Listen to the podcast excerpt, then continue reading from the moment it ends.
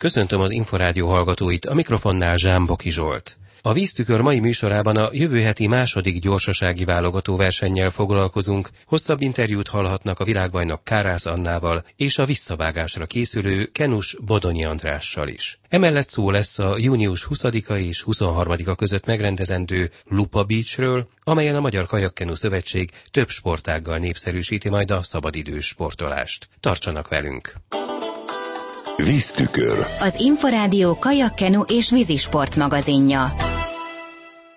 Nagyobb koncentrációra lesz szüksége Kárász Annának a második gyorsasági válogató versenyen, mondta az Inforádiónak a Szeged világbajnok kajakozója. Hozzátette, a jövő heti megmérettetésen 500 méter párosban Kozák Dantával újra a dobogó legmagasabb fokára állna fel. 501-esben azonban jobb helyezést vár magától, a legutóbbi hatodik helytől. Zsubák Tamás először a mindennapjairól kérdezte Kárász Annát. Délelőtt délután edzésünk van, reggel kelek viszonylag korán, 6 és 7 között, aztán ha gyors reggeli ébresztő, és megyek edzésre. Vizen vagyunk most ilyenkor legtöbbet. Volt egy vízi edzésünk, utána egy rövidebb nyújtás, aztán ebéd, egy kis pihenés, és most indulok ismét edzésre hamarosan. A nap második felát igen lesz egy vízi edzésem, de előtte még van egy kondi, ez inkább ilyen erősítő jellegű délutáni edzés, a vízi része pedig viszonylag lazább, könnyebb, inkább ilyen technikázós jellegű edzés lesz. Az első válogatót Kozak Danutával párosban 500 méteren ugye megnyerték. Hogyan emlékszik vissza erre a versenyre? Nagyon összeszedett verseny volt, nagyon jó pályát tudtunk jönni a Danutával, úgyhogy abszolút jó érzéseim vannak. Elégedettek voltunk mindennel, és még talán azt is mondhatom, hogy egy kicsit nehezebb versenyre számítottam, úgyhogy, úgyhogy nagyon jó volt. Mennyit tudnak együtt készülni? Heti egy páros edzésünk szokott lenni, és előfordul, hogy egyesbe is csinálunk néha közös edzéseket. Mit jelentenek önnek ezek a páros edzések Kozák Danutával? Mit adnak a felkészüléséhez? Mindenképpen motivációt. Nyilván nagyon fontos, hogyha a párosba készülünk, és nekem ugye az a fő célom idején, hogy párosba indulhassunk a világbajnokságon, így mindig jó érzéssel várom a páros edzést, nyilván motiválóan is hat.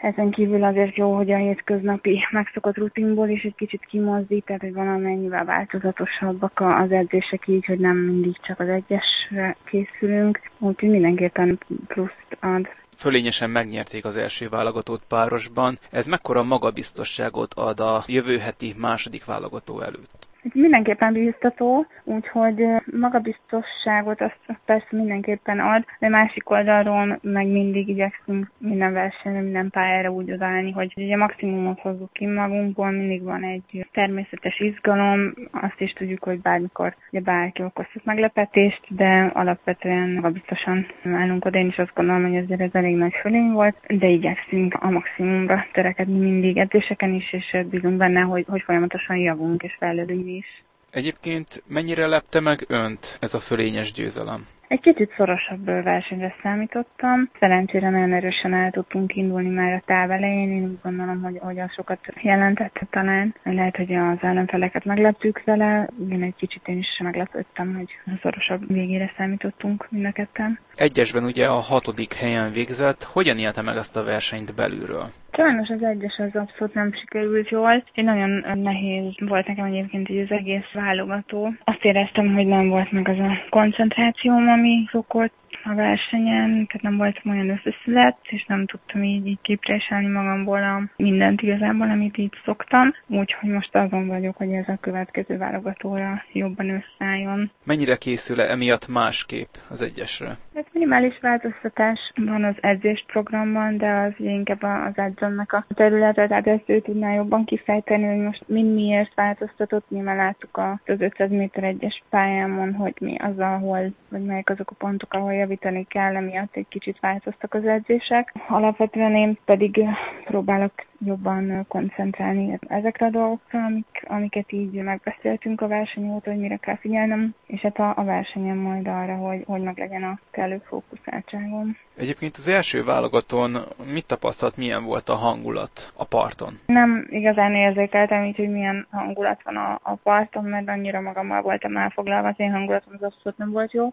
úgyhogy nem igazán tudom, hogy egyébként milyen volt a hangulat. Ez a dekoncentráltság, hogyha nevezhetjük így, ez a párosban teljesen eltűnt? Igen, a párosban teljesen eltűnt. Hát arra is elég nehéz volt így összeszednem magam, nem tudom megmondani igazából, egy kicsit ilyen nehezemre esett így maga a versenyzés, hogy az, hogy tehát én nagyon korainak éreztem azt, hogy már versenyezni kell, elképzelhető, hogy, hogy ez annak tudható be, hogy miután hazértünk egy melegvízi edzőtáborból, itthon nagyon sokáig rossz idő volt, hideg volt, tehát nem megszokott időjárási körülmények között kellett edzeni, és az amúgy is megszokott viselni, hogyha ilyen idegebbe kell készülni, és valahogy így olyan érzésem volt, mint hogyha ilyen hirtelen jött volna, hogy úristen, már most válogató van, és így nem volt meg bennem az a hatalmas tűz sem, hogy úristen, akkor most most itt mindenen keresztül megyek, és talán emiatt. Aztán a, a pároson nyilván ott az egyes is pofon volt, hogy hát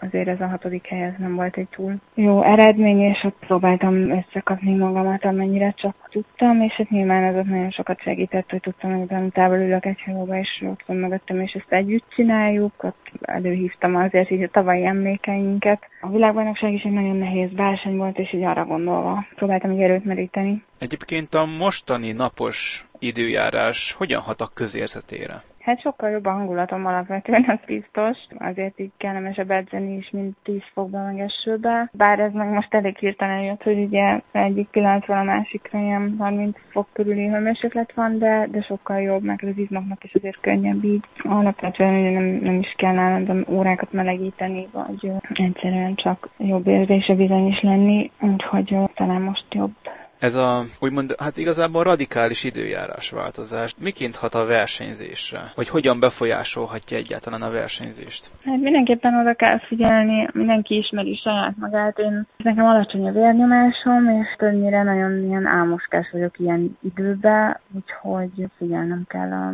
koffein bevitelre, mert különben, hogyha ha anélkül maradok, akkor így képes vagyok így, tehát egész nap azt érzem, hogy így félig alszom úgyhogy arra figyelni kell, hogy így, így fel tudjon a, a szervezet pörögni, amennyire kell. Nyilván a folyadékpotlás, az ásványanyagpotlás az különösen fontos, hogy rengeteget izzadunk a versenyen is, ugye nagyon figyelni kell az ilyen dolgokra.